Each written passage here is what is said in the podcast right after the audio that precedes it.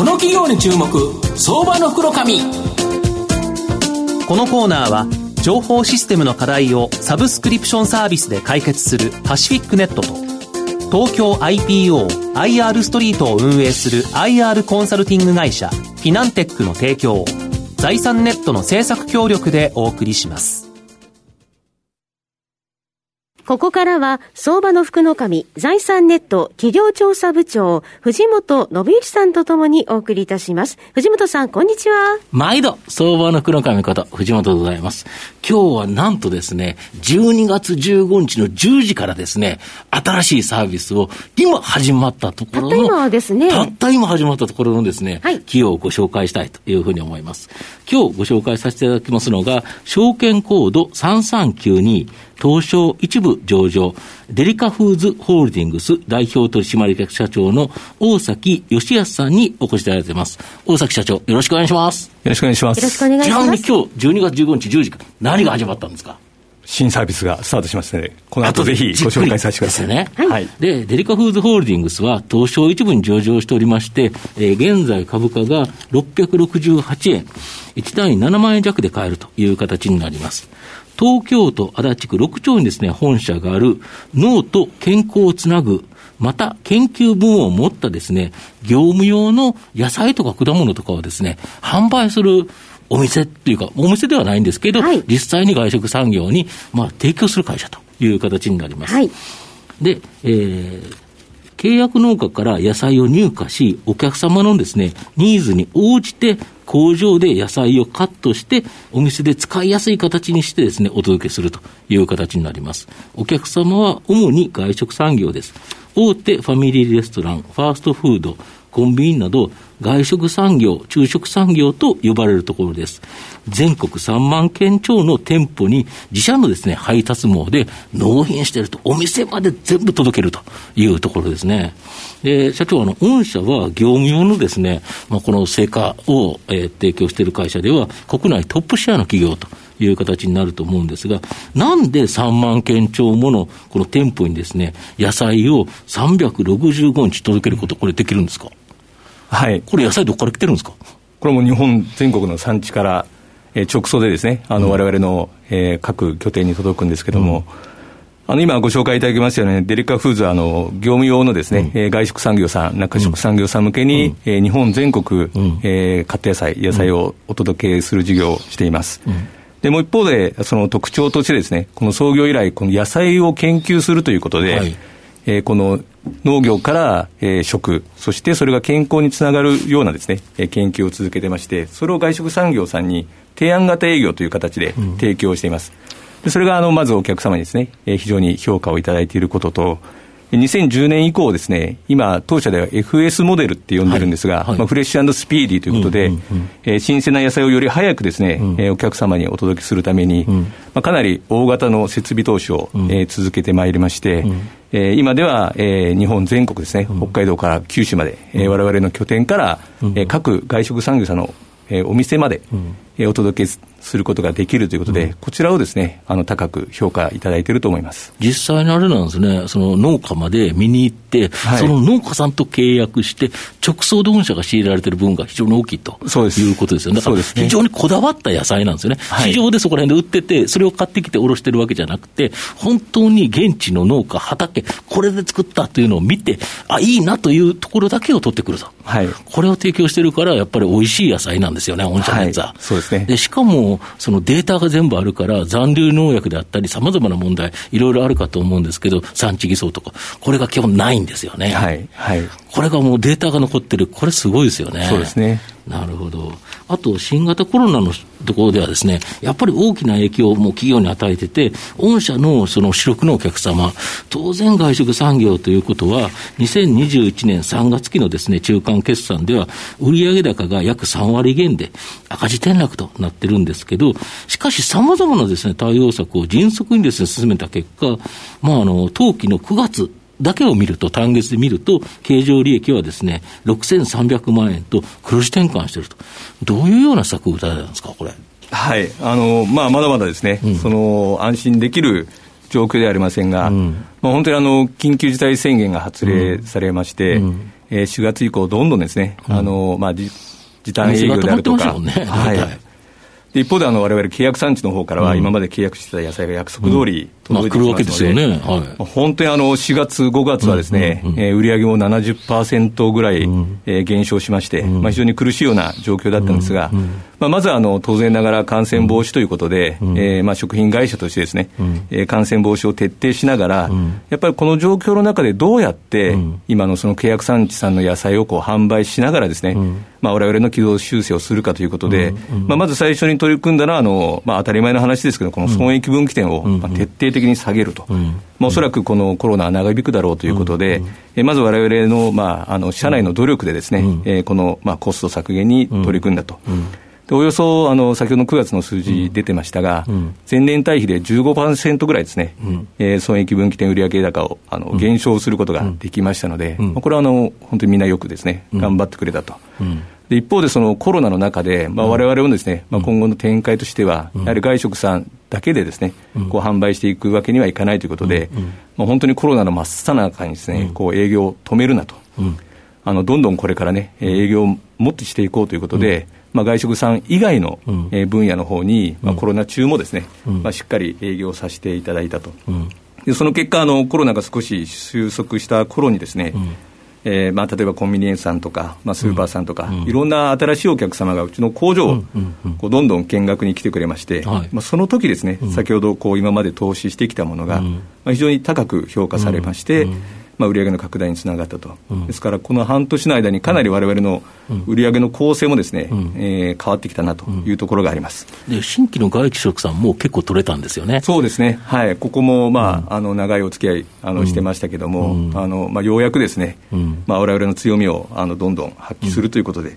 でもう一つですね、やっぱり一番今回大きかったのは、うん、あのまあ、毎日目が苦しく状況が変わるんですけど、うん、そのわれわれのまあ経営陣の指示に対して、すごく迅速にですね、うん、こう社内がえー、対応してくれたと、ですから、まあ、そういう意味ではあの本当に社員と従業員に感謝なんですけど、まあ、この中、コロナ禍でですね、非常にわれわれのまあ健康も脅かされる中で、まあ、よくここまで対応できたなというふうには思ってます。なるほどで、あの、同業都市との合弁による関連会社、株式会社成果日和研究所、これを設立して、今月、この12月15日の10時から、この一般消費者への方々へ幅広く安心、美味しい、健康な成果物を提供する通販事業、成果日和。これをですね、始められていると。で、高級レストランや百貨店が使用する高品質な厳選成果。これをお手軽に、まあ、15品以上詰め込んで、毎月2回、厳選した成果物がお届けする1回3980円、送料無料でですね、宅配するサービスということなんですけど、サービスの概要と御社のこの強み、ちょっと教えていただけますでしょうか？はい。まあ、これはあの先ほどお話しした通りですね、こうコロナ禍の中で、まあ、契約産地産の野菜がこうどんどん出てくるわけですから、なんとかこれをですね、こう流通させないといけないことで、まあ、少しあのメディアにも取り上げられましたあのドライブスルー八百屋という形で、まあ、とにかくわれわれの契約産地の野菜をですね、こう流通をしようということでやってました。でそういう中であのお客様からですね、こうアンケートを取ると、まあ、すごく新鮮とか、そのまあ、スーパーの野菜と全く違うとかですね、あのまあ、こういったら怒られますけども、まあ、そういうあの非常に嬉しい感想をいただきまして、、うん、まあ、そういうことであれば、やはりわれわれはですね、この契約産地さんの野菜を、うん、えー、外食以外のまあ、むしろ、まあ、自らですね、うん、えー、コンシューマー向けに販売していくべきじゃないかということで、うん、まあ、この成果日和研究所を立ち上げました。で実際に、実はラジオなんで、これですって見せたいんですけど、はい、持ってきていただいたんですけど、すごいですよね、はい、で中に書いてあるのがな、どこどこ産地っていうのもあるんですけど、なんとかさんが作ったっていうところと、あとはですね、出始めだとか、うん、その貯蔵してたものだとか、いろんな、その今、どこ、どういうタイミングで出荷されたのか、それを丁丁寧に書かれてる。で、しかもレシピもついてて、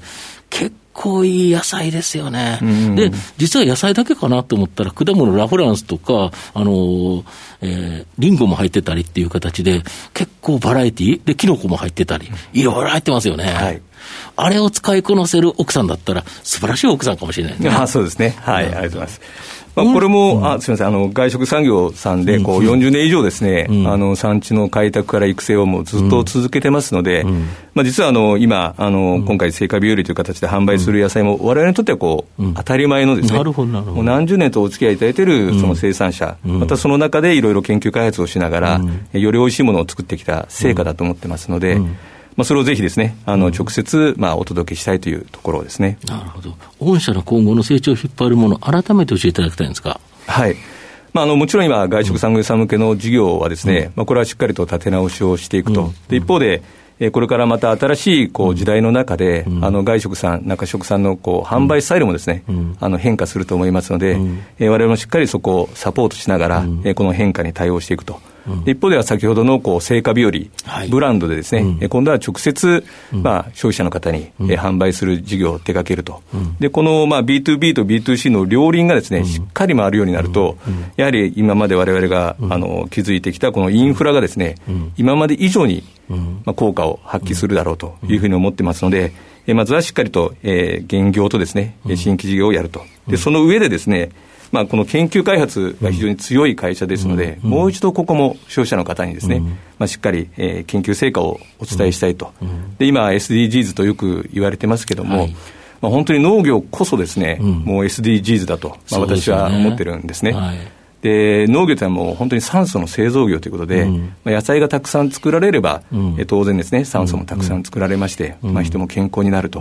いうふうに思ってますので、まあ、今後ですね、このわれわれの事業がまた、え社会的に役に立てるようにですね、こう磨いていきたいというふうに考えてます。なるほど。最後、で、成果日和のものを買いたいと思ったときには、どうしたらいいですか？ありがとうございます。はい。もうぜひですね、あの、成果日和で、あの、インターネットの検索をしていただきまして、うん、で、本日から一応あの、サイトの方もですね、うん、あの、オープンしてるんですけども、うん、ちょっとあの、お得情報としては、はい、明日、グノシーさんの方に、はい、あの、割引セールが出ますので、はい、え、明日のグノシーさんを見ていただいてですね、うん、そこで割引で、まずはお試しいただきたいと思います。なるほど。1回からのお試しもあのできるということなんですね。はい、そうです。はい。はい、えー、月あの2回の定期購入の方が割安になるということですけれども、あの私も拝見しましたけど、本当に野菜が元気いっぱいですよね。うんうん、今もスタジオの外であの会社のスタッフが見に行ってましたけれどね。はい、はい